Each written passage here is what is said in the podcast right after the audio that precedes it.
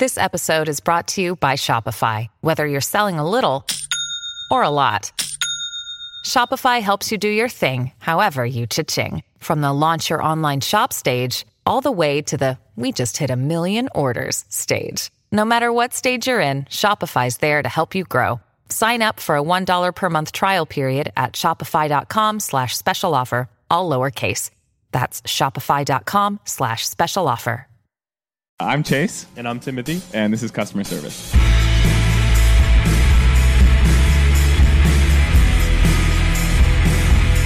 Good morning, Chase.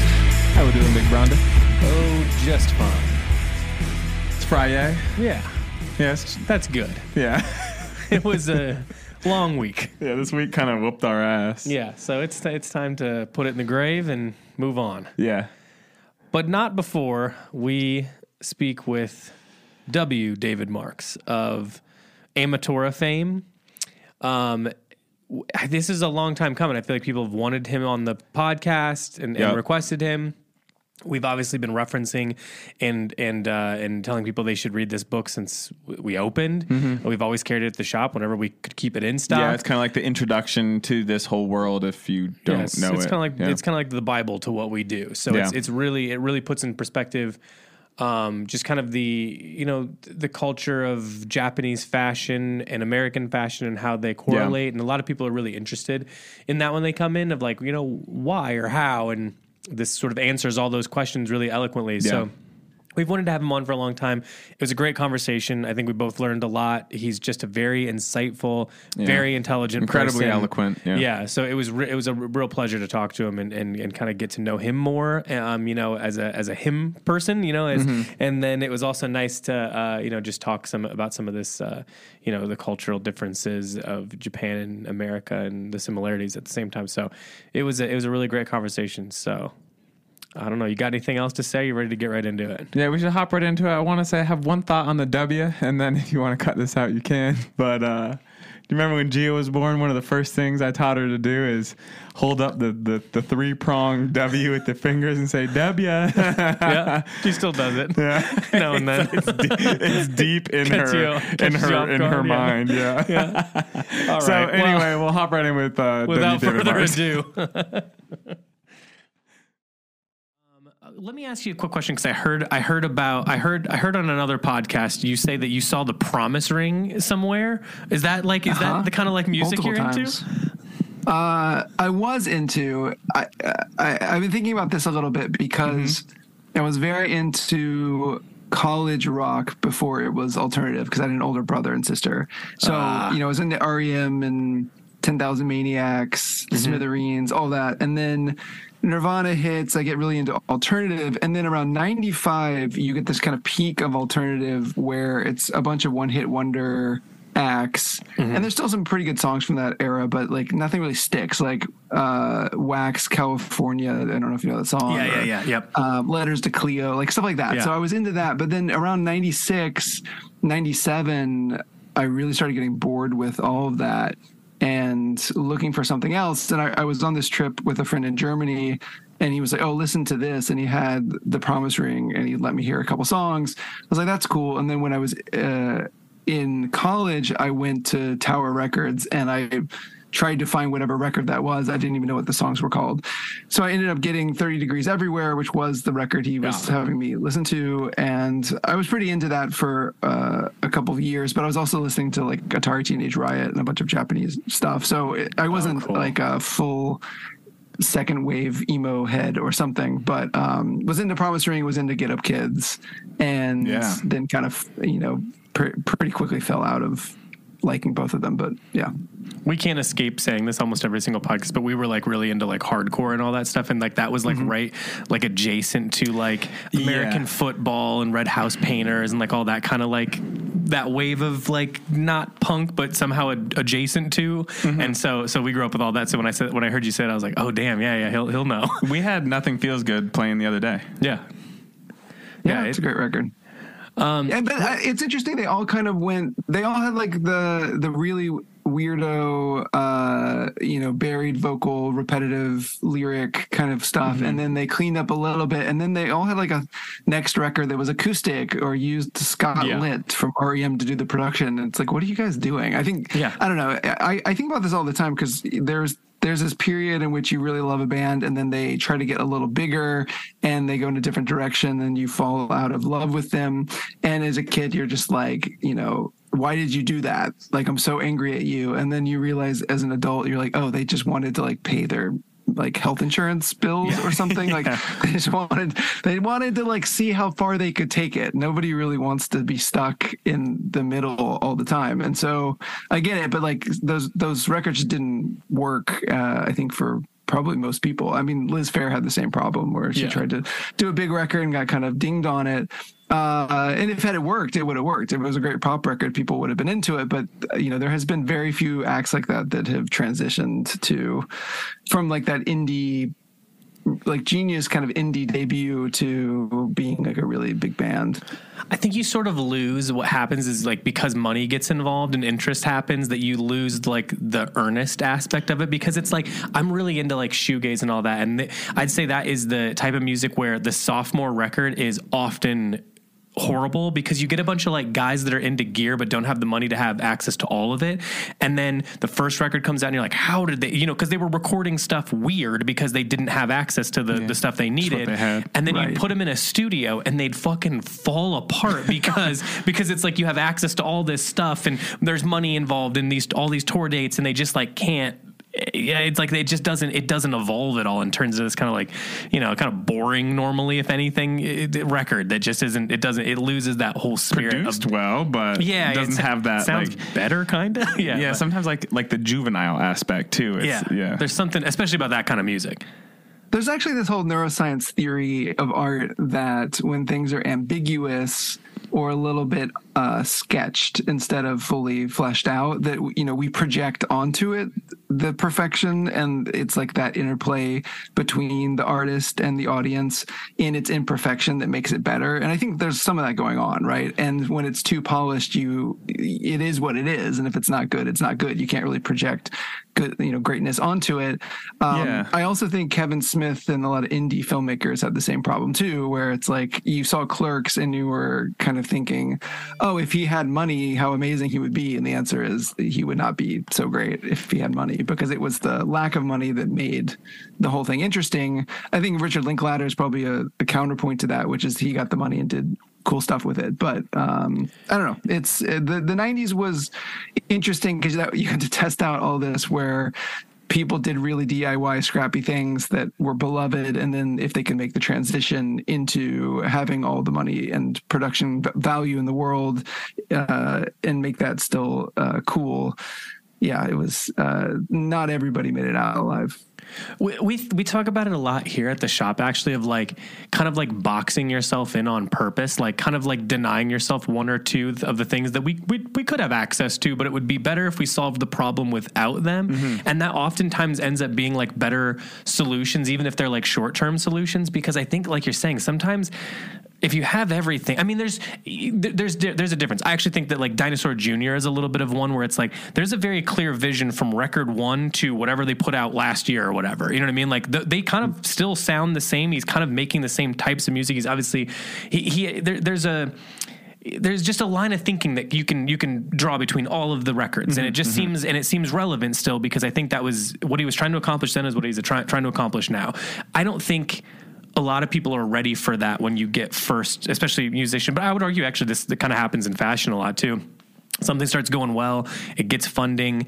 The vision wasn't 100% clear just yet. And now you have to like kind of like struggle through this like, what am I? And then, but now you've got the eyes of everyone. And that's hard to do. And I think it's very rare maybe like I, mean, I guess maybe if we're going like the 90s like Nirvana might have been a good example of like watching someone sort of evolve and do it and kind of like live up to it regularly but like it's hard to evolve in front of a lot of people with all the right thing. I mean, you just have to have the. I don't know. Yeah, I still, I still think you have to have like a, a really linear idea to start with, and like I'm gonna, I'm gonna do this kind of regardless of like you're saying, like Linklater. I think if you could give him any amount of money, it's still gonna look like Linklater. you know what I mean? I, mean, yeah, the movie yeah. he made re- most recently still looks like some of his first, you know, movies. So I don't know. I think that you're right. It is that is a tough, it's a tough thing.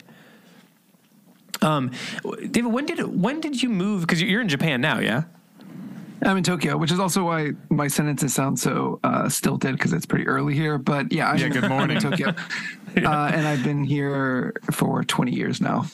What what prompted the move when you were younger? Um. Uh, so I'm from Pensacola, Florida? Florida. well, I mean, I was never. I, yeah, I was sick of Florida like day one, but Yeah, um, yeah, I, because I, I was born in Oklahoma because my dad was at the university there, so I was in Norman, and then we moved to Oxford, Mississippi, where my dad was at the University of Mississippi, and then we moved to Pensacola, Florida, where my dad was at the University of West Florida. So I moved around a bunch. Uh, Oxford was really strange. Like it's a really, I, I mean, it's changed a lot. It's gotten a lot bigger, and I don't know what it's like now. But it was a, this very kind of creepy, idyllic small town that was obsessed with its southern gothicness. Um, and so it was very interesting. It was very culturally interesting, uh, although strange. And then Pensacola, Florida, is it's it's a weird thing that's somewhat between being a southern, a deep southern place and a Floridian place. And so it it it's like you know America's oldest city actually, um, and there's a lot of history and a lot of interesting archaeology. But uh, I mean, there's just no culture the kind of way I was interested in culture, and it was very far from any big cities. It's like six hours from Atlanta, so uh, you know, bands didn't come through or it was hard to get stuff. And I, uh, one of the things, Pensacola had a sister city connection to a small town in the Japanese mountains. And so when I was 17 in high school, I got to go to Japan for three weeks on that program. And uh, I just really loved it. It was, I mean, I was even in like a very, very small town and just felt like, I think Japan is the future was a kind it's kind of cliche, but there was something going on in Japan that nobody knew about in the US and that it, the technology was much more advanced and the consumer culture was very advanced and not relying on American culture like it had its own in, entirely different ecosystem of actors and musicians and magazines and everything. And so I ended up wanting to study Japanese in college and so uh, I did Japanese for four years and spent a couple summers in Japan on internships. And uh, when I graduated from college and was in New York, I worked for this magazine, Tokion, which was a, a kind of street culture magazine on the Lower East Side, but it was bilingual. And I, I, uh, between Japanese and English, and I was still writing a lot of the Japan related content, even though I was moving away from that. And uh, I just uh, realized that I'd studied Japanese, but I was never going to get fluent unless I moved there. So I got a scholarship to get a master's. Uh, and so when I was 24, I think, uh, I moved to Japan to get a, a master's degree. That was about three years, and then uh, have just never left. And and after after I graduated from that program, I kind of thought, well, my career prospects would be better in Japan, and the things I'm interested in are here. Um, and now. Uh, Japan Japan used to be really nice but really expensive or really nice and you have to give up your access to a lot of media and products that you may like from the United States but now we live in this like crazy internet connected globalized world and so like there's literally nothing that I can't get my hands on in Japan and and almost nothing I can't watch or consume and so all the disadvantages of being here are kind of gone and then it Japan is really uh, inexpensive at the moment because of the yen and Yeah. just you know it's been a deflating economy and America's been an inflating economy. So uh, a lot of the disadvantages that would have made me probably maybe think about moving back dissipated and it just makes a lot more sense to be here. So Was it a pretty big culture shock when you went there when you were 24? Because obviously that couldn't, the internet couldn't, it's not as, it wasn't as evolved as it is now. Like, you know, we're saying like that, it, that makes it feel not so far away. Was it, was it more of a culture shock then? Yeah, I don't know. I've never really thought about the culture shock aspect of it because the thing I was interested in was the shock. In Yeah. like Oh. Yeah, in okay. I was studying why are these cultures so different and trying to figure that out. So any shock was kind of fascinating to me, but um, also like again going back to Pensacola, Florida. I mean, as like a liberal kid in an incredibly red state part of Florida, it's not like I felt like these are my people. Um, you know, we like my high school uh, I went. I, I, was really lucky. I got to go to an international baccalaureate high school, so um, it was like a really great education in a public school. But uh, so it's like you know we had a crew of kids doing cool stuff, but you know it's not like we fit in with the broader community. And so you know being in Pensacola doesn't feel any different than being in Tokyo in terms of cultural differences. Does Tokyo feel like home now? Uh, yeah, definitely. Do you think that? I guess this is a, a question I, I had for you. Is like, do you think that Japan and the U.S. are really far apart culturally, or do you think that they're quite similar, just in different ways? Because I, I, feel like I, I, have friends that live there, and actually, uh, my sister in law and brother in law they're moving they're moving there uh, this week or next, or really soon, and it seems like it can it can kind of go either way. And I guess as someone who's lived there for as long as you have, I just I just wondered if you felt like it was more similar or more different. Um, I mean, there are definitely huge differences in the the way I would usually describe it is that Japan is very process oriented and very detail oriented because of caring about the process. So it's like if mm. you're trying to do anything, the way you do it really matters. And there's like a proper, correct way to do it that you have to do. And if you don't do it that way, it is incorrect and people get very upset. And the United States is very goal oriented. And so it like it doesn't really matter how you do it as long as it gets done. And so just from that small difference uh, or uh, or um, uh, kind of philosophical difference about how the world should operate, there are a lot of big differences. And so, uh, you know, Japan I think is nicer in terms of just infrastructure and stores and and commerce and all these kind of daily parts of our life because people really care about the presentation of the way things are. Um, it, but at the same time, if you want big changes to happen, like uh, moving the entire society onto the internet. You know, uh, the United States yeah. did that a lot more quickly because uh, Japan sometimes can can um, take a long time to move towards the right goal. Or when it comes to uh, liberal values or you know uh, gender equality in the workplace, I think the United States has moved a lot faster on that than Japan because Japan's just very slow at these things, but moving in the same direction. So, I mean, what I would definitely say is that 15 years ago or so, there were all these advantages of living in Japan, but the disadvantages uh, were were part of that too because you would be in a social group, for example, with a bunch of uh, if you're in a kind of Japanese social group, then you have all these rights, but the duties definitely outweigh those rights in the sense of like you have mm. to be there on time, and if you're the newest member, you have to stay until the very end, even if you want to go home and there's nothing to do, and and all those rules you found felt bound by. Mm. And now I think the society is really loosened up a lot, and it's a little more chaotic, and it's much more globalized.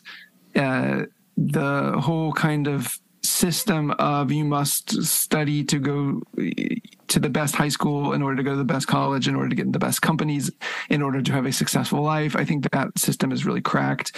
And so there's just a lot more going on that's a lot looser. And so the some of those kind of social obligations have disappeared. And so uh, this is very abstract the way i'm talking about it but more or less like i just i think that there used to be a cost you paid for the nice part of Japanese society of the order, which is that you had to also really um, put this order on yourself and be bound by all these kind of social conventions. And now I think that's lessened up a bit. Um, and so, uh, I don't know. I mean, I, I, think it's becoming closer to the United States, but without having the parts of the United States that are really uh, problematic.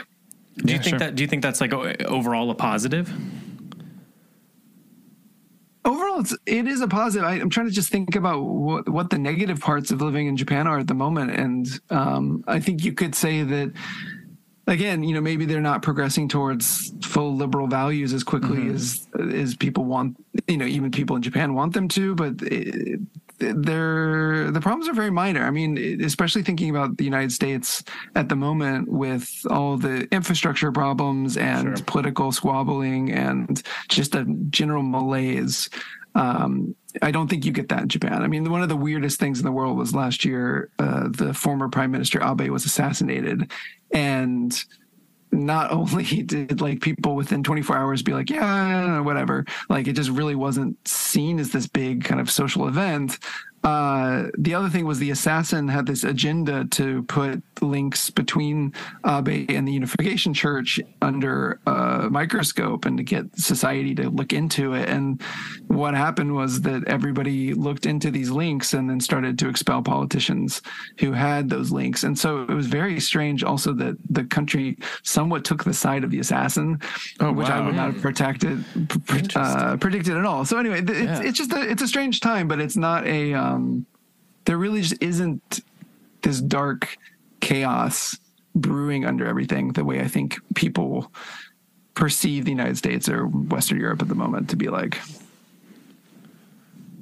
Could you could you ever see like could you do you think you could ever like after being there for a while and you you know you assimilate to a certain degree like could you ever see yourself like could you let's say let's not say would you like could you ever move back or do you think that this is just it's so this culture is so like ingrained in you that it feels most natural to you day to day I, I don't know. I mean, I'd love to challenge myself. Um, I, I, lived in San Francisco for about six months uh, in 2015, and San Francisco is beautiful. Mm-hmm. I mean, it's a beautiful landscape, but uh, boy, that made me it really made me appreciate Tokyo. And yeah. and I actually when I came back from San Francisco is when I started doing deep exploration into Tokyo.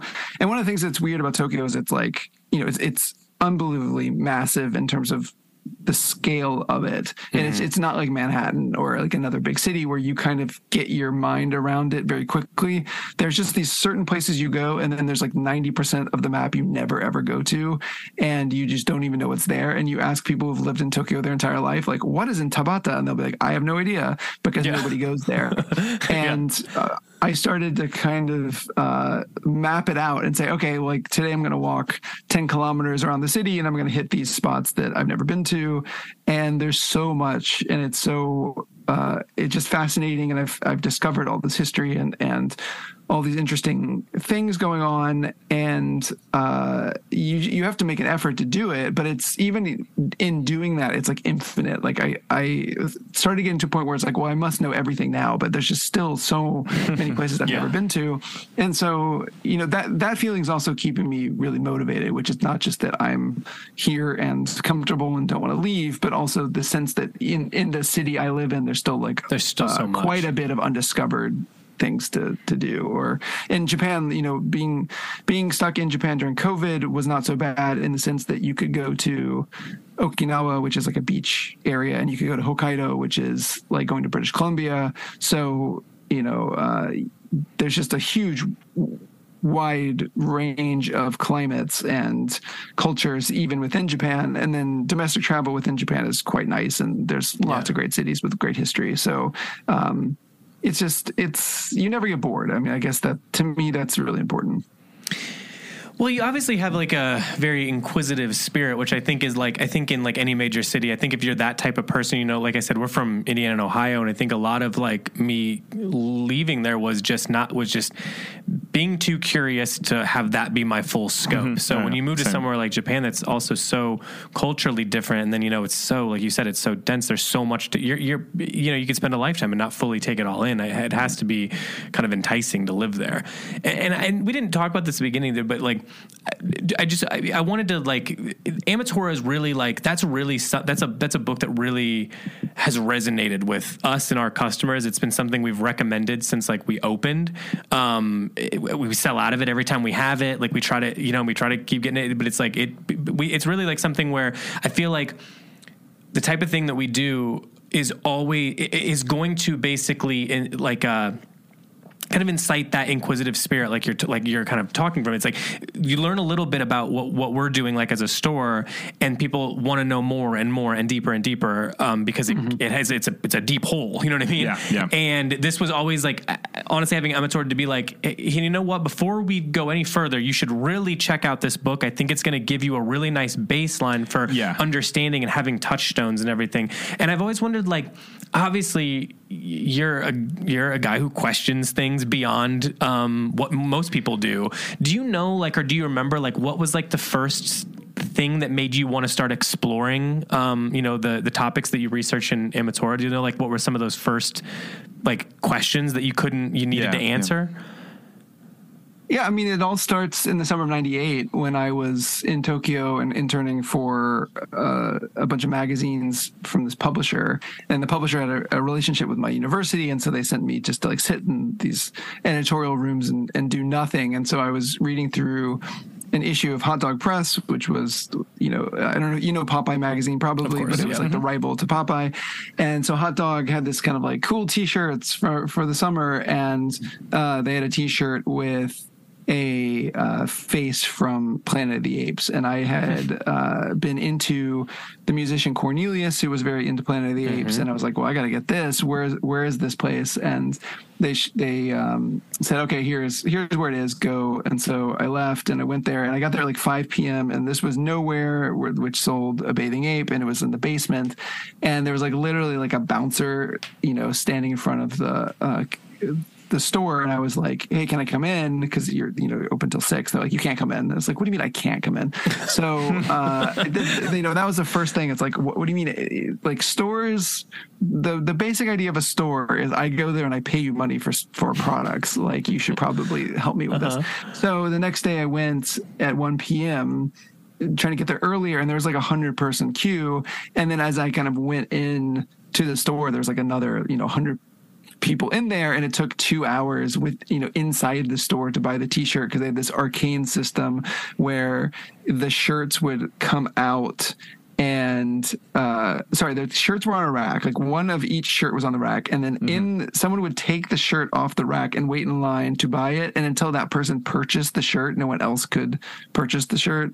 Um it made no Wow. sense but it, it just like really slowed down commerce.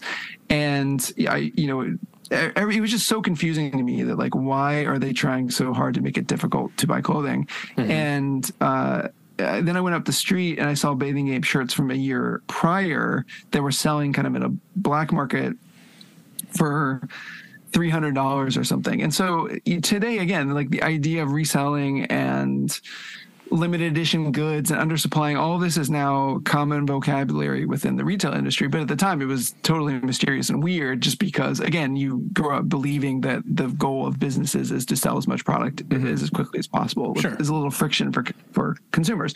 So I was kind of interested in like why are these brands creating friction? Like the staff are mean. It's hard to buy the clothes. You have to wait in line. Like all these things are are trying to push away customers. And so I ended up writing my senior thesis about why that worked with Japanese consumers at the time. And it was, you know, all about a bathing ape and, and Nigo. And so that's kind of where all this started. And and I had interviewed somebody for that who walked me through a little bit of the history of Japanese apparel. And I I was vaguely aware of it. And I picked up a book when I got here that was a, a pretty good history of like all the different trends uh, leading to the 90s. And so I was vaguely aware of it. And I and when the Ivy stuff started coming in in the United States, uh, again in like 2007, 2008, I had written an article about the Miyuki tribe, uh, these kind of Ivy League kids uh, that I opened the book with who get arrested for you know dressing like Ivy League kids, which is just a funny story that I couldn't quite believe. But I, I wrote that up and it did really well, and it made me realize, oh, people are interested in this Japanese his, uh, fashion history. And uh, then when Take Ivy kind of, uh, there was this cult around the Japanese version of Take Ivy, and then Powerhouse Books did the re- reprints in English, or they or they made the first English translation in 2010. I uh, ended up. I was at this. Um, there's this place that's a shoe shine bar. Uh, is the best way to. I mean, that's the way they describe it. But basically, you go in and they, they shine your shoes in front of you. And I think of the, it used to be like fifteen dollars, and now it's like fifty dollars. They, they're very high in demand. But anyway, so I went in to get these like boots or shoes sh- shined, and the guy, a guy came in and he had a copy of Take Ivy, and like he was talking to the the shoe shiners. Um, he was like, "Look at this! I've got the signatures of all four authors, and it's a it's a misprint copy. Like this is incredible." And I turned to him. I was like, "Oh, I actually just wrote a little thing about Take Ivy coming into English." And he's like, "Oh, well, next week I'm going to introduce you to the uh, son of the founder of Van Jacket because I used to work at Van Jacket." And I was like, "Okay, great." And so you know, I went to go meet the Ishizu family. Uh, so Kensuke Ishizu is the guy who really you know started um, uh, Japanese menswear, and so I met them, and then I realized, okay, there's this great backstory to why in the world Take Ivy was made. And I pitched Powerhouse on let me do a companion volume to Take Ivy that's about the like why it happened. Mm-hmm. And they're like, great, but can you expand it out to make it more of a book about like the whole history of Japanese menswear? And I knew the streetwear part, but I didn't know the jeans part, and I didn't know the start stuff in the middle. I didn't know how to quite how to connect it. But then I started thinking and and and looked into it and realized, okay, now actually I do know how to connect it. It, it all connects. So that's that's where it all came from, and I wrote it pretty fast in kind of a vacuum of having no idea that anyone would ever read it or or think about it. I just became super obsessed with trying to tell the story about these individual people who uh, were making decisions and making you know trying to kind of grasp uh, what was going on and make copies of this stuff in America. Or, you know, yesterday I interviewed um, Yasuhiko Kobayashi, the illustrator, but the guy mm. who's kind of behind a lot of the heavy duty style and all that. Uh, I talked to him again, and you know, it's it's just fascinating hearing them talk because they're you, they're just recalling, you know, I was in America and I saw this thing and I had no idea what it was. And it took me two years to figure it out. You know, Whole Earth catalog, I picked it up, could yeah. not understand it. It took me two years until I went to Alaska and then I saw these kids like these ski bombs and I was like, oh, this is what that is. And uh, it, that's that's what the story is about. It's like, you know, people trying to interpret the alien uh, culture of the United States and then ending up being so obsessed with it that they kind of recreate it. And, you know, I, I didn't, I don't know if I even realized it till this podcast, but I think the reason I was able to tell that story is because that spirit inhabited me as well about their story. Just that I get obsessed with knowing every single detail of this history and trying to tell it in the most accurate and uh, specific way. And one of the things I did to, to, do the book was, you know, I would read an interview of someone talking about like how they discovered jeans and then I would try to find where they had talked about the same thing in different uh, publications. So I'd read two or three different accounts of the same story. And then from there, really be able to bring in all the rich detail because they would tell the story slightly different in different mm-hmm. ways. And then I would start being able to predict, like, I think that they did this because of this reason. And then I would find an interview where they would say, like, it's exactly that reason. And so, you know, I, again, it's just like that obsession with trying to fill in every detail to tell the story in a really cohesive way uh, that I think reflects actually the, the story, the way that those people were thinking about American culture as well. So, you know, I know this isn't good etiquette, but I want to ask you two questions off of that sort of at the same time. like, why do you think it is that like because like i'm this this has happened with almost every single thing i've gotten into and and i like you like really if i get into something I, maybe i'm not I'm, i might only be into like two or three things total but i'm deeply into those things and like you know almost all of them all kind of i don't want to say end but like if you're looking for like the craziest stuff it ends up you're and you end up in japan like it's like the same with with a bunch of the music a bunch of like record collecting it always was like the the Japan presses or the stuff that's really hard to get was there. Like when I actually sold a bunch of my old hardcore records um, to make money so I could uh, buy my wife a wedding ring when I was a kid, um, they all went to Japan. They were all sold for the most money was it was the, and it was rare, weird, like kind of like specific Midwestern yeah, stuff. Yeah, yeah. Um, and it all went to and, and the same thing is like I'm into guitars and pedals and all this. And basically you go down the line you end up in Japan. Like if you want to know what who's doing it kind of like to the the nth degree, it's always Japan. I, I, I'm just wondering, like, why does that why do you think that like i know that's a broad question but why do you think that that happens? And then the, the second like i said was that why do you think we're then also obsessed with like stuff that like they just reinterpreted. You know what I mean? Like, wh- like why am I still trying to get like a Fender Mustang that was made in Japan, even though it's just a duplicate in a slightly di- in a slightly like worse paint color than the one in the U.S. that that they issued that is probably easier to get and technically worth more. Like that one's just a more unusual, and it's like so. Wh- do, do you have any like feeling and like? And I know, like I said, I know it's a relatively broad question, but do you have any like gut reaction to that?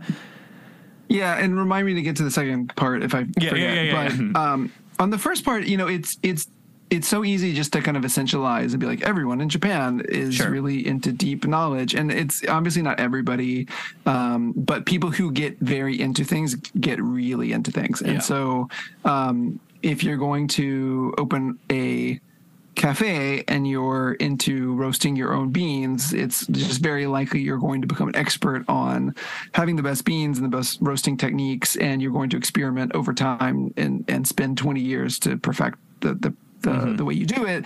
And you know, there's a philosophical uh, anchor to that in this kind of Confucianist mindset of there's a perfect way to do something and you're trying to discover it and that there's a um, i talk ab- about this a little bit at the end of Ametora but there's an idea of the kata which is like a form um, i'm actually i'm i'm starting uh, kyudo which is japanese archery at the moment uh, just to you know do something new and Oh, I uh, knew you were going to have some interesting hobbies. yeah, no, I mean, I'm I'm, I'm not good at it. I've never even, you know, fired an arrow yet because uh, that takes weeks. But, um, you know, it's all about your bodily form in, instead of shooting the target, right? And so, you know, the thing about these, um, this Japanese cultural, traditional cultural uh, predilection for perfect form is that everybody kind of learns how to create the perfect form and then from there you slowly start to make tweaks to it in experiments over time. It's a very conservative way of cultural change but it's a very crafts oriented one and i think it's particularly good for making high quality versions of things that already exist. So um, you know J- japan did not invent the jean but or do they make some of the best denim and the best jeans because you've got all these companies who've been working generations for generations to you know tweak the minor details to make them as, as best as possible. So there is a craftsman mindset. Um you know the other again it's like i hate historical essentializing but i really think this is a big deal which is in before modern Japan, there was a Confucian system of uh, uh, hierarchy in society in which you had the emperor and the aristocrats on top, and then you had samurai, and then beneath them you had farmers, and then beneath them you had craftspeople, and then then you had uh, uh, merchants at the bottom. And so the, a lot of things also is brands and stores that make things and sell them would rather emph- emphasize the making than the selling. And so there's kind of a uh, trying to push yourself to look more like a craftsperson than a merchant, and that means making Yeah. the business not look like a business. So sometimes you're like, "How is this even a business?" It just looks like they're they're losing money on being so particular about how they make things. But I think there's just that general bias against commerce towards craftsmanship that is a very very old uh, thing that's kind of baked into Japanese society, and I do think that influences people. So uh, the you know the reason people get deep into things is because that's just the way culture points. And then, uh, then you have all this assistance from magazines and uh, stores and everything where there's this competition for who can have the most obscure things, and so that that also eggs you on. So now the second part of the question is why are we obsessed with the Japanese stuff? So I think first of all, you know, there is this sense in a globalized world that nothing's authentic anymore, and and Japan because they're so focused on making the most authentic things in terms of how they are made. Uh, so you know, Japan did not invent the jeans, so they can't say we made the, you know jeans like we used to make them. They have to say you know jeans like the United States used to make them, but they can get as close as they can to the production techniques of 1930s Levi's. And so when we're in this crowded consumer marketplace and we want the best things with the most story and the most authenticity and Japan just happens to be making a lot of them. I think also a lot of stuff in Japan is is made with such craft and care that it's just superior. Um, and then there's a lot of uh, just interesting things coming out of Japan that uh, because people have made interesting tweaks to the the formula that uh, you know maybe we would not have considered if we're too close to it. But then there's like a fourth category that I think it uh, encompasses your guitar, which is that once Japan just became uh, cool, for lack of a better word, Sure, it yeah. just imbued cachet on everything. So everything Yeah. Japanese is just a little bit cooler than other things. And so, yeah, so a made in Japan Fender, when I was growing up, was seen as inferior. You're supposed to get the made in USA copy, but now yeah. it's maybe like, oh yeah, the made in Japan one is is is cool. So you know, made in Japan became a high quality brand in the last 30 years. Uh, you know, and I think a lot about made in China which is the made in China at the moment, is is is seen as an inferior brand. But when you talk to Japanese companies about making things in China, they're always like, "Oh, Chinese production's incredible. Chinese manufacturing's great." There's Absolutely. no oh, and anyone lag. who's done real production work of any kind, like that, your your your mind gets changed immediately because you're like anything technical can be done there. Anything, anything like yeah. the craziest stuff is done there and done way faster at a way lower cost. And like there, there's obviously there, there's different arguments inside of that, you know, ethically and stuff like that. But but man, but man, production wise, it, it can't be touched. I mean, it's it's its own thing. Now, I don't think the craftsman side is maybe like like Japan maybe it, it doesn't feel as quite as important there um, at least what I've seen personally but um, but but wow is it like are they are they incredible at, at making things it's really wild yeah. yeah and so the main Japan label is not like uh, based on a industry-wide survey of how people believe that Japan quality is in manufacturing. It's very much just a vibe, and that vibe is based off of you know our generation growing up with Nintendo and uh, uh, Japanese cartoons, and then it, extending all the way towards all this high craft goods and and Suntory whiskey and, and all these things. So all mm-hmm. of it's kind of bundled together to create this made in Japan image that's quite superior. And you know, China until they have real, their own consumer goods and consumer brands and are really influencing culture, probably won't be able to create that made in China vibe. Uh, but yeah, so I think some of it's some of it's vibes, and uh, it's just that that Japan is uh, is cool, and and you're not you're seeing mostly the also when you're not in Japan, you're only seeing the cool parts of Japan. Yeah, oh, sure. Yeah. Well, I think that's the thing. There is this like or there's this mystery that, that happens with Japan, especially if you've never been there or you've never, or, you know, I mean, you're not assimilated to the culture like you, like to know the like nuance of everything. Yeah, there is this just like mystery because there's sometimes when customers will ask you questions about denim or whatever it is, and it gets to a point where you're like, I know you want more than uh, than, than is here right now, but that is sort of where it ends. And you know, like in in the story, it's like I kind of told you there's not there's not another step here. That that that's you know they they diet with this kind of indigo, and that's sort of the that's the information I have. Yeah. yeah. And um, and, and it's funny because it's like it's almost like I, I think you you touched on something that I don't know why I haven't connected exactly, but the the Nintendo thing might have been where it started for me. Even like I think that was just like there was this like wow, it's incredible there. It's more advanced. It's it's you know what I mean. And then and then it kind of all the stuff that I was into after sort of like worshipped the stuff that came from there. Like like you're saying yeah. with the guitar, the guitar that I have that's made in Japan is a worse wood. If you're just comparing the woods that guitars are made of, this is a worse wood. It's a worse paint job. The electronics are outdated. That is the one I play more often. And if I had to sell, I'd sell the, the more expensive uh, made in America one. I'd keep the Japan one because I love it. And there's just, if you're asking me why, it's like, I don't know. It's, it's, that it's special. Well, you know like, I mean? like you said, David, I've made it something cachet. bigger. Yeah, yeah. I mean, do, you, do you think that that's a little bit of it, David? Like that, like people are in America are kind of making it a little bit more than it is at times because it because because of the mystery. Oh, absolutely. Or even, you know, if you think about the the history of denim production, Japan today is, you know, seen as okay, they they figured out how to make the best denim, but you know, obviously people in Italy or Turkey or something would like have a lot of quibbles with that. And so sure. um, Japan's really good at creating this mystique and story.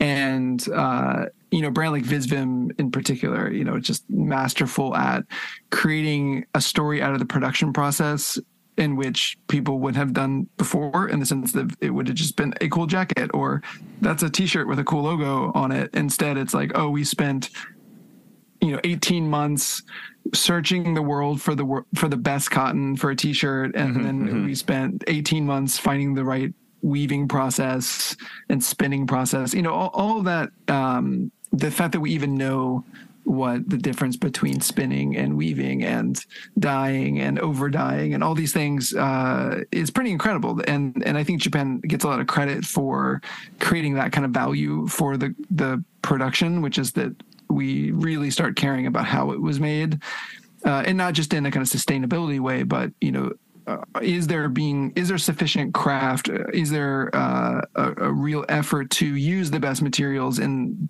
the best ways?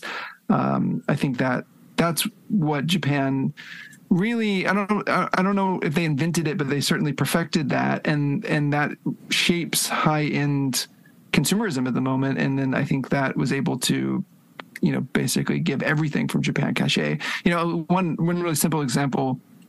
Everybody thinks Japan is is about Zen, right? So it's like you know minimal minimal aesthetics and yeah, yeah. meditation and quiet. And you know, Zen was always a super elitist aesthetic in Japan and, and, a super elitist form of Buddhism. And if you look at big, you know, the art out of um, Pure Land Buddhism, which is more of like a commoner type of Buddhism, it's not minimalist at all. And there's all these, you know, if you go to a festival here, you will see a lot of maximalist big color gaudy aesthetics. And so you know japan is not a place in which zen is the dominant aesthetic at all but it's the one that people from overseas know. And zen buddhism is the form of buddhism everybody knows because the people popularizing popularizing it overseas were all kind of elite uh, people in, interested in elite aesthetics. So there's a little bit also of just again the um, everyone has a little bit of a misperception of what Japan is like. And if you come here, you'll definitely find the thing you're looking for, but it's it's not common. And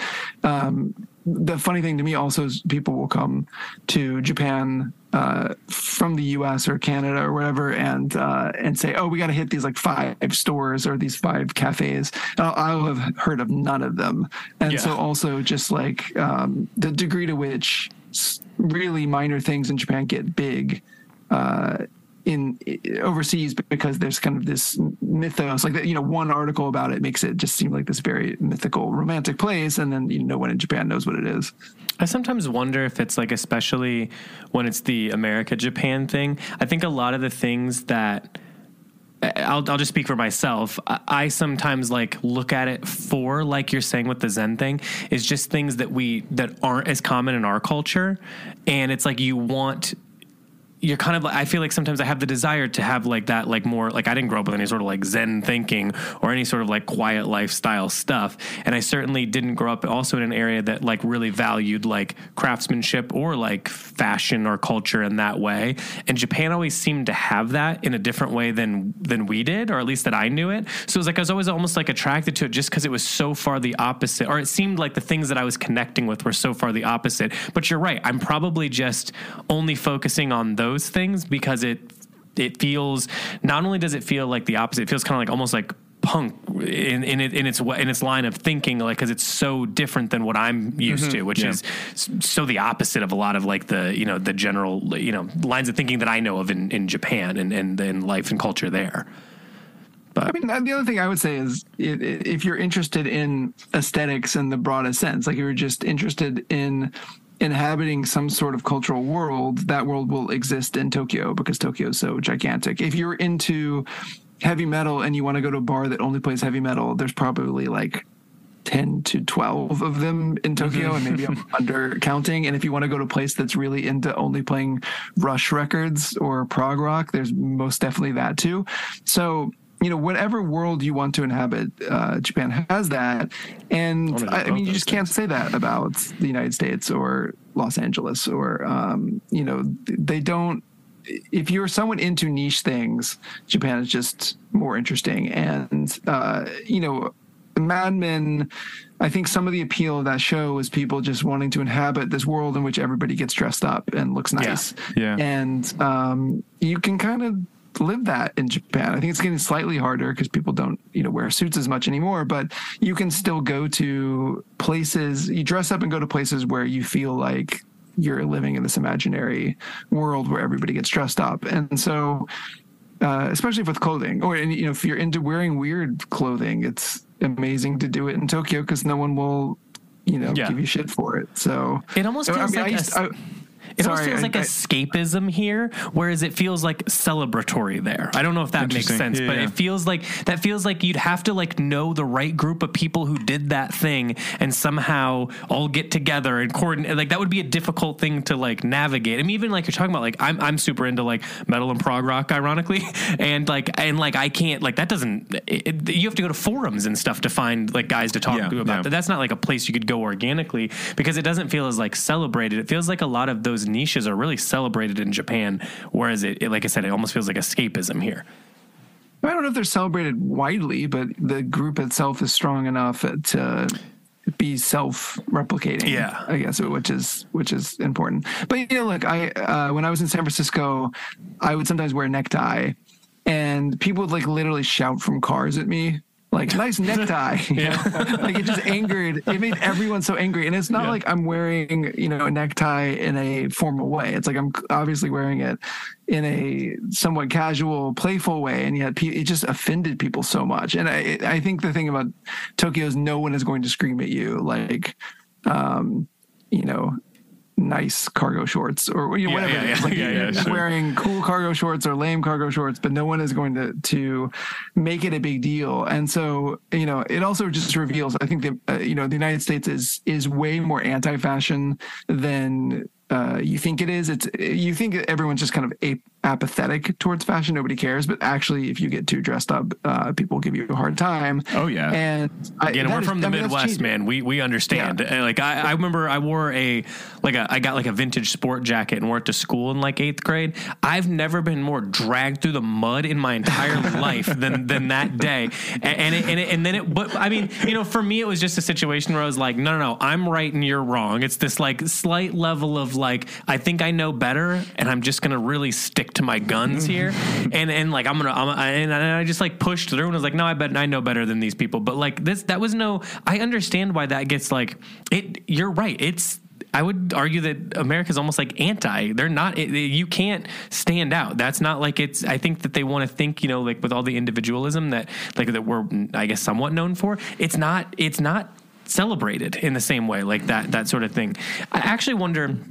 How much do you feel like social media really like blew this all up? Because I, I, I just know from when I was younger and basically having to be on like like Ask Andy to talk to anybody about clothes when I was Right, in Indiana, like. And even then, it wasn't really the clothes I was into. It's just at least I could talk to somebody about that kind of thing it, and, yeah. and learn more. Um, when especially i really feel like uh, with the height of instagram it is now a global conversation more so than it's ever been before. People have opinions that would have never been able to even formulate opinions at the time because you would i mean like I, have I've said this before on the podcast but like i used to have to go to like a hallmark store to get like a vogue magazine that was only women's. That was not catered to me at all just so i could learn something or piece together something that was happening in fashion because i had no access to it no way to follow it at all and that, that's the only that was the closest I could get, and you had to really seek it out and want it. But I still had worse information than kids with bad opinions online now because they have access to all of it. Do you think Right. that that's like? I mean, obviously, it's changed things a lot. Do you think it's changed things for the better in the discussion of fashion specifically, or do you think it's got it's made it worse? Yeah, I mean it's it's tough. It's a it's a double edged sword in the sense that uh, if you want to know something, it's easier to know it than ever. I think there's less value to figuring things out. Uh, and that was half of the appeal was that hey I, I don't know this i don't know where to get this information and you would get the information and you would feel so uh, triumphant that now i know this thing uh, that no one else does now it's kind of like even if you figure it out quickly you know that there wasn't much cost to it I talk about this in my new book, uh, Status and Culture, quite a bit at the end, which is, you know, the internet uh, makes everything easily knowable. And because of that, there's a little less, uh, you know, cultural value to everything. And also, the more that the internet globalizes, the more that um, it, for for various reasons, it kind of pushes things to this nouveau riche aesthetic uh, where it more or less is about money and not knowledge. And so I do think Instagram and these uh, social media platforms have have brought together this huge cultural group. And if you're in a pocket of it that happens to be about the weird thing you're into, that's great. Um, but I think overall, the culture is very much of the big luxury brands. The big luxury brands have never had more cultural influence than now, right? I mean, if you think yeah. about Louis Vuitton, even 20 years ago, it's just like it's a handbag for people in Japan, more or less. And now, you know, Louis Vuitton and Pharrell is like, you know, one of the biggest cultural mm-hmm. stories of the year. So uh, people from around the world are into high fashion in the way they've never been before, but it's it is really high fashion, and there's probably some trickle down to that, which means okay, then people graduate from that and they get into some of the weirder Japanese brands, and maybe now they're wearing Comme des Garçons and Sacai, and then maybe some of them are wearing engineered garments and Visvim or whatever it is. But um, it's probably good for the ecosystem overall. But I do feel like this the the more that everybody comes together to talk about fashion, the the more it probably uh, the average conversation is about big luxury brands. Yeah. Well, and I think like I think you've kind of hit the nail on the head there is like the conversation seems to be about money and like and and that's and and and that's what bothers me a bit about it because I think overall fashion has been so important to me in my life and I and, and I take it so seriously it's I've made an entire, you know, life out of it. It's just the, it doesn't seem to be about culture and art anymore. Like that doesn't seem to be where the discussion is because you talk to younger people and it's always like, no, it's this, so it's good. And it's like, no, no, no, no, no. You're not forming an opinion. You've decided because it's expensive or because it's by this designer who's a known person that it it has like uh, inarguable cultural relevance. And I don't think that that's I think it's a tough conversation to have because they're not wrong and I'm not wrong. You know what I mean? It's almost like not really. De- it's it's a, it's become a very strange conversation. I I think because like I can go to like my hometown go to any I can go outside of any like gas station where a couple bros are hanging out and ask them if they know who Virgil Abloh is and they do. And there's no mm-hmm. chance they know who Phoebe Philo is or anybody else that had like a lot of cultural relevance prior to him and like or influenced yeah. a lot of those people, but they know him. And that's an interesting that that's that's like a very interesting dynamic to me now that it is it is a it is in the it is in the popular lexicon now like fashion and fashion designers are like celebrities at this point, but I don't know that anyone has any real. Uh, it doesn't feel like anyone has any real opinions, or like they're afraid to have real opinions. Still, it's more about like did it cost a certain amount of money, and that's what makes it relevant or not. And that's that's that's a weird place for it to be. I think there was a TikTok video going around where someone in LA was going to their friends and saying like describe your outfit and then they would go through each piece but they would just say what the price was. Yeah. Yeah. Yeah. Um, and it just like that entire the entire video it's like what planet am I on? Like it just feels so bizarre. Um, but then you think about reselling culture also is is so big in this ecosystem. Yeah. And what reselling culture does is it it you know uh puts the price of things out front. And so even if it's like, okay, this t-shirt, the Supreme t-shirt is $150, but actually it's going for now 400 on the auction sites because it's sold out and then it's $400. You know, it's just like everybody's thinking about the economic potential of the clothing itself in a way that wasn't going to happen before a reseller market because, you know, in 1998, if you bought a Comme des Garçons suit for $800, like you weren't ever going to resell it for any money. It was just like you had a Comme des Garçons suit, and that was the point. Yeah. And so I, I do think it's like reselling has obviously made fashion more available and it's made it's taken off some of the stigma uh, that it had for men because now it could be seen as like I'm just being like a smart entrepreneur by yeah, buying yeah. two th- like waiting in line to buy two things and putting one on ice or whatever. Like everybody has this alibi of I'm just being a, a speculator. I'm not I'm not actually into fashion. Don't worry. Um, but I think it has made it has made things like uh, really money focused in a kind of not not fun way. Yeah, like you said, nobody's like, all right, this is a, an engineered garments jacket. It's cool because it's a dead stock ripstop. Uh, Daiki's been sitting on it for X amount of time, et cetera, et cetera. It's like this is 450 bucks. Now uh, it's 800, and now it's 800. Yeah, yeah, yeah. and that's why it's great. And it's like, yeah. it's not. That's not really like that's not the story. That's not any. You know what I mean? Like you're not even playing the game of Visvim or something at that point of being like, we created value because we sourced the goddamn hell out of this thing yeah, until it's until it's gone to that value. It's almost like this like think no, it's it it has it has relevance because it's this. I mean, and listen, I'm not. I, you know, I've had someone be like, you know, those what are those glasses? And you're like, well, they're Bottega. You don't know what you're talking. You know, you don't don't talk back to me about those. you know what I mean? Like, so I, I found myself doing it if I'm being honest at the same time. But like, it's it is it is it is the I think one of the weirder things that's happened globally with fashion. Like, I think it's so great because a, a, a guy in Missouri that has no access to fashion and you know what I mean suddenly has infinite access. Like, I, I, w- I was starting to see kids in Chicago and I lived there come into my store and be like rattle off these designer names. And these kids were like 15 i'm like and I'm like, you guys are from like the suburbs here, and they're like, yeah, you know, we got into it from this YouTube guy or this, and I'm like, that's Yeah. so cool because you can learn the provenance of something. You can really like know it, and these kids are going to be smarter about fashion and styling than I am because they've had all this time to not to know the source and develop their style over time. I think it is in some ways this great positive, and in this other ways, it's gotten kind of a little gross in that it feels more about money than it's ever felt before, um, which is also not great. So I don't know what the I don't know what the win is. I don't know what the long term of it looks like, but I do think maybe it'll settle down a bit, and now you have a much more educated customer who hopefully starts to. I just think there's also a little bit of lack of like real criticism of fashion. Everything feels like it's like that classic or trash kind of like argument where it's like this is either the best thing that's ever existed or the worst thing. It's there's no in between. There's doesn't really seem to be any nuance or like growth of artists. It's more just like it's either bangs or it doesn't. And I- that mm. I don't love that because it's it's sort of like it's sort of glossing over that it should create a conversation which is why I think really like especially when we started this we emphasized community so much because that's what it was to me growing up.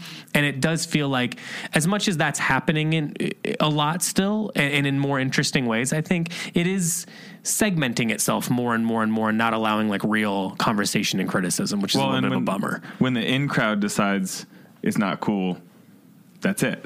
Yeah, there's a lot more hive mind than I think there Yeah. ever was before because there was I, it was hard to find consensus unless you followed like certain writers at places. Yeah. Well, there was no hive, you know. I mean, Yeah, there's no, yeah, yeah. there's not enough bees to have a hive mind. and Now you have enough bees. But uh, and look, I, I, I do think overall it's good. And and the older I get, and the more I think about these things, the more I think you're never trying to solve for the average person. And if you look at the average person, you'll be disappointed. You're trying to solve for the ecosystem, which is, you know, if you take the whole thing, is there enough innovation in the margins that is spreading throughout the system? And that's in is there cultural refresh because the innovations are not being ignored and they're actually being taken up. And from that angle, like fashion's great at the moment. So you have more people involved, and you have if you have a 15 year old 15 year old kid who knows what, what Balenciaga is. Just from those Harry Potter AI videos, like that's better than it was a long time ago. And so, uh, yeah, you, what you hope is you create a lot of interest, and then at the margins you have interesting things, and then the people in the middle are stealing the ideas from the margins and giving us cultural refresh or because otherwise culture stagnates and so uh yeah anyway from that perspective i'm i'm pretty optimistic uh but you're probably never going to get the average kid interested in artistry like just the way you're not going to get an average consumer interested in artistry. Uh, but you can create the situation in which they're paying for and demanding artistry uh, or the brands think that they need to bring in artistry. So anyway, I uh, for, that's pretty good. I mean, I think music in the '90s had the same thing, which is just the more people were brought into the market, and it ended up that weird things happened on the margins. And I was listening to the Ween album Pure Guava that came out on Elektra, and it's like they literally went to Ween. And they're like, We're, "We want to put out your next record." They're like, "Here's the cassette tape, go for it." And you know, that like they made no compromises on that record to Yeah. be like, "This is a major label release," and. uh you know that that is interesting when the mainstream just starts going to the margins and trying to pick up whatever there is if the stuff on the margins is actually pretty weird. But that only happens when the market itself is growing Yeah. and expanding. And so i think having more people into fashion probably has good downstream effects for the good people Yeah, I think that we were in the like a little bit of the, especially in the business that we're in, a little bit in the thick of this like big transformation. I think the overall is going to be this huge positive, and the people that like I, I don't sit around and think, oh, it's changing, that's a negative. I don't think so. I mean, I watched it; it felt stagnant for a long time, especially like fashion houses. It just felt so repetitive and boring and protected. And this mix up that happened through, I think, kind of through Louis Vuitton to a certain extent, and you know the internet, yeah. it really felt like oh, there's a giant shift happening, and I think that that is a net positive, even though there's gonna there's some growing pains. But I also think that like I just don't understand why people get involved in fashion that don't want it to change. Like by nature, that's the whole thing. It should change. So I think overall, I have my gripes, but I think at the end of the day, like I just have to accept that number one, I'm on, I'm I'm getting to be on the older side of fashion as quickly as that happens, and especially as young as young as it's getting now because of the internet. That it's it's just it's okay. I like I, I think it's I think it's cool to see it evolve, even if it has like I said have some has some growing pains. Um, it, it, we're, we're sort of at the, the end here, David. But the I, I had I had two I had two questions I want to ask you that are a little off topic. Mm-hmm. One, and you already touched on it with the the archery thing. What are some of the other things that you're that you're into that aren't fashion that you've gone deep on? Because I have to imagine they're interesting. Yeah, I mean, honestly, fashion was a latter day interest for me because mm-hmm. I was always very into music and um, yeah, music and art history. I think are two things that I was I was really into uh, as a teenager, and then. Uh, I made music. Uh, you know, I was in a I was in a band in high school, just kind of doing what we called alterna pop, and you know, got a sampler and a drum machine in college, and started making you know bad oh. um, acoustic guitar over samples and and 808 beat kind of. I was going to ask you, what uh, drum machines are we talking about here? Well, I, I, mean, I had this terrible one called Dr. Groove, which was exactly, like the yep. first drum hmm. machine that had like drum and bass patterns in it, but it was terrible. Relatively uh, expensive now, though, if you want one. Oh, yeah, no, the Doctor sample, which I also have, there was just like the phrase sampler. That thing is like out of control, expensive, yeah. and I'm, i actually pulled it out and I'm using it a bunch. I'll, I'll, I'll they have like all these lo-fi modes and i'll just put it on top of my piano and record the piano uh, oh, cool. on that and use it and so you get this really kind of crunchy sound but uh, so yeah i mean music and the other part of this for me, because I'm just fascinated with culture, uh, and I'm very frustrated with culture, which is that when you learn about the economy, if you're like, I'm interested in business or the economy, they're like, great, here's supply and demand, and here's the theory of the firm, and here's all these like micro principles and and ways to understand and measure it. And I think with culture, you're like, what's culture? Like nobody knows. It's just this thing. Like don't don't worry too much about defining it, and no one's ever defined it. And so you know, the thing that propelled me for a long time was just trying to figure out what is actually going on in culture and that like how do you quantify it and how do you measure it and how do you explain the phenomenon that people are really into one thing and then later not into it. Uh, and status and culture that book is trying to work that out. And i think it does make it much more concrete. If you're interested in trying to figure out what culture is doing and why it changes uh, you know uh, I, I try to kind of solve that. But you know that that um, is a never ending intellectual quest for me and trying to read about that. And so now I'm reading a ton about um, the the links between human evolution and cultural development or something. There's this great scholar named Michael Tomasello who kind of puts all that together.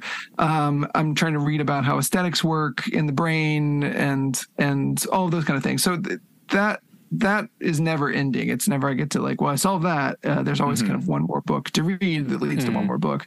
And then recently I started getting back into making music.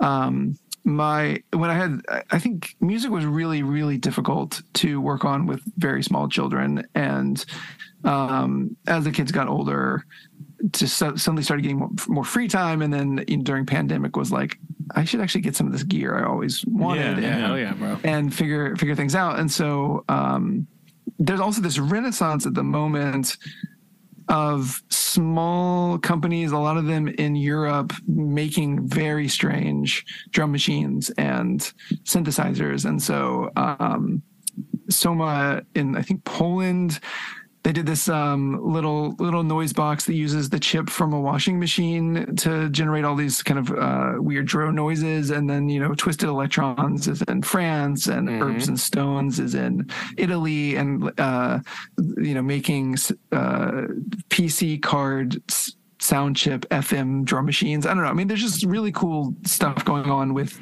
with new sounds uh, that you, you never heard before. So I, have been really into to doing music stuff um, as well uh, recently, and and then I just I love walking Tokyo and trying to to find all the things in Tokyo um, that date from the mid 20th century. Because one of the things about Japan is or at least in Tokyo, is things the development is so quick and rapid, and old things get destroyed uh, very quickly, and nobody really cares. And so you have to search them out. But there are old bars and restaurants and, and things dating from the 50s and so uh, uh, 50s or 60s or whatever. And so I've been on this quest to also kind of go around Japan and, and uh, find these places and catalog them and learn more about it. So that kind of urban exploration is another thing that I'm pretty into. Interesting. Okay. Last question for you. What is one thing that you like like you just can't you can't get in Japan but you can get in the US and then vice versa? Like what are like you know what I mean like if you were just like eh, Coke isn't the same. Obviously, it's the same, but but I mean, like, is there, is there is there things that you like when you come back to the US? It's like as soon as I hit that, I gotta grab one. Yeah, of you, you know yeah. what I mean? Oh, I, am so prepared for this question. Yeah. So there are all these there are all these import shops in Japan, and they all have like slightly different uh, things they import from overseas. And I I've cataloged all of them in my head so that I know that you go to Gyomu Super to get the sauerkraut, and you go to Seijo Ishii to get uh, the specific kind of uh, Swiss cheese that I want. You know, so like I know yeah, yeah. kind of almost everything. The the things you cannot get: um, stone milled grits, like really good grits. Uh, Southern boy. I've, yeah, I've got to I've got to get in the U.S. So you can get grits here, uh-huh. but they're just they taste more like polenta. Like they, they don't they're not right. They need to be a little bit. Um, more roughly milled sure. to taste good. So I, I bring back a lot of grits and a lot of cornbread mix um, my mom brought me a thing of lard to make biscuits with that I have in my freezer. Mm, nice. I, I maybe I could get lard here, but uh, that that would be more difficult. Uh, toothpaste, like a really good Crest with baking soda and Scope mouthwash or whatever. Like you can't quite get that. You can get toothpaste, but like American style, like yeah, like yeah. Bla- mint blast your mouth. This is a good uh, to know because I love to mint blast. yeah, yeah. So you need you got to get that from overseas. And there's a lot of books that I can't get, uh, or I guess I can get them shipped from from the Amazon, but like sure. they're quite quite expensive. So I'll just yeah. usually pick them up there. But it's that that list is getting shorter and shorter. And I started also one of the things that I like to make is red beans and rice, or uh, my mom's green beans, which are, mm. have a ham hock in them, and you can't yeah. get a ham hock. But I started yeah. calling the butcher and being like, can you get me a ham hock? I looked up the word for ham hock and they like uh-huh. yeah. never this word. And they're like, what are you talking about? And then I was like, oh, uh, do you know like the German ice Eisbein? Like it's that thing. Like, oh yeah, yeah, yeah. yeah. We have that. Like come, okay. come pick it up. And like uh, there's this butcher store like that's near my house that I walk to and it doesn't even have like a retail section. You just like open the door and they're like cutting giant things of meat. And you're like, hi, I called about the uh, ham hock. And they're like, yeah, yeah, hold on one second. And then they like just give you this bloody bag for um, $8. so Beautiful. I've gotten pretty good also like like sourcing my yeah. own ingredients Needs. for my cooking, and now it's gotten to a point where, yeah, I'm pretty uh, I'm pretty self sufficient, and it, it definitely enough to be like once once a year. Uh, I, I, you know, I might go home for Christmas, and so it's like I, I know what to load up on, and my mom will buy me like little Debbie's and yeah, and, yeah. Uh, like uh, you know biscuit mix or whatever. But you know, like I figured out how to make biscuits on my own. So, uh, so yeah. And then, oh, what can you not get in, in the U.S. from Japan? I mean, the the thing that's also interesting is there's all these places popping up to do Japanese food and even like Japanese style coffee or um, mm egg sandwiches or whatever, and it's all kind of off. Yeah. Uh, my parents love to take me to like this Japanese restaurant in Vancouver is amazing. Let's go. And it's like the rice just doesn't taste right. And and I it, I don't mean to be a snob about it, but there really is still like a huge difference. And the quality of food in Japan is incredible in the sense that people always are like, "Oh, I need to go to this specific restaurant. There's a you know 200 person line outside." It's just like just go next door, and I'm sure it will be just as good. Just as like, good. yeah, yeah. Like there's like everything's good. You you will have a bad restaurant experience, like one out of every 50 restaurants or something. But it's so overall, uh, the food is so good I think when you go back and you try to eat approximations of it, it's it's not, not great. right. And It's then it used to be like I would have to go home to have Southern barbecue because there was no Southern barbecue, and now there's like these places that you know, like the, just the way they obsess, uh, people obsess about whiskey or coffee, whatever they've obsessed around Yeah. Southern barbecue. So you Mm-hmm. get this like perfect pulled pork sandwich that has the coleslaw on the sandwich, and you're like, you "Yep, this is That's this is it. North Carolina for you." Yeah. Uh, is there something eh, like a meal in particular that you- that like has been doing it for you? You know, like is there like a a restaurant or something that you've been frequenting lately in Japan in particular? Uh, I mean, there's this place Freeman's that is run by an American that does like an incredible pastrami, and and you know, so now now there's also a little bit of like, uh, people like the experts from overseas coming to Japan and like opening Ah. their own, own places, but uh. Yeah, I mean, the one thing I'll say in Japan's craft beer 10 years ago was pretty terrible or was all imported. And now Japanese craft beer is incredible. There's just like a lot going on. And that's been interesting too. I don't know. I, I mean, I've been cooking at home a lot of great stuff. And, you know, that was one benefit of the pandemic is just like getting more opportunity to to learn how to make all these things that my I grew up on. And so uh, you know, I can go have a pulled pork, but I also now can make a pulled pork in my oven or do barbecue ribs in my oven. They're, they're great. Yeah, right on. Good shit, man. Hey, man, re- really wanted to say thank you. Thank you for taking the time. I know it's early there, and, and we really appreciate it, man. I know a lot of people wanted us to reach out to you, and you know, love the love the books and everything. So, really appreciate you taking the time today.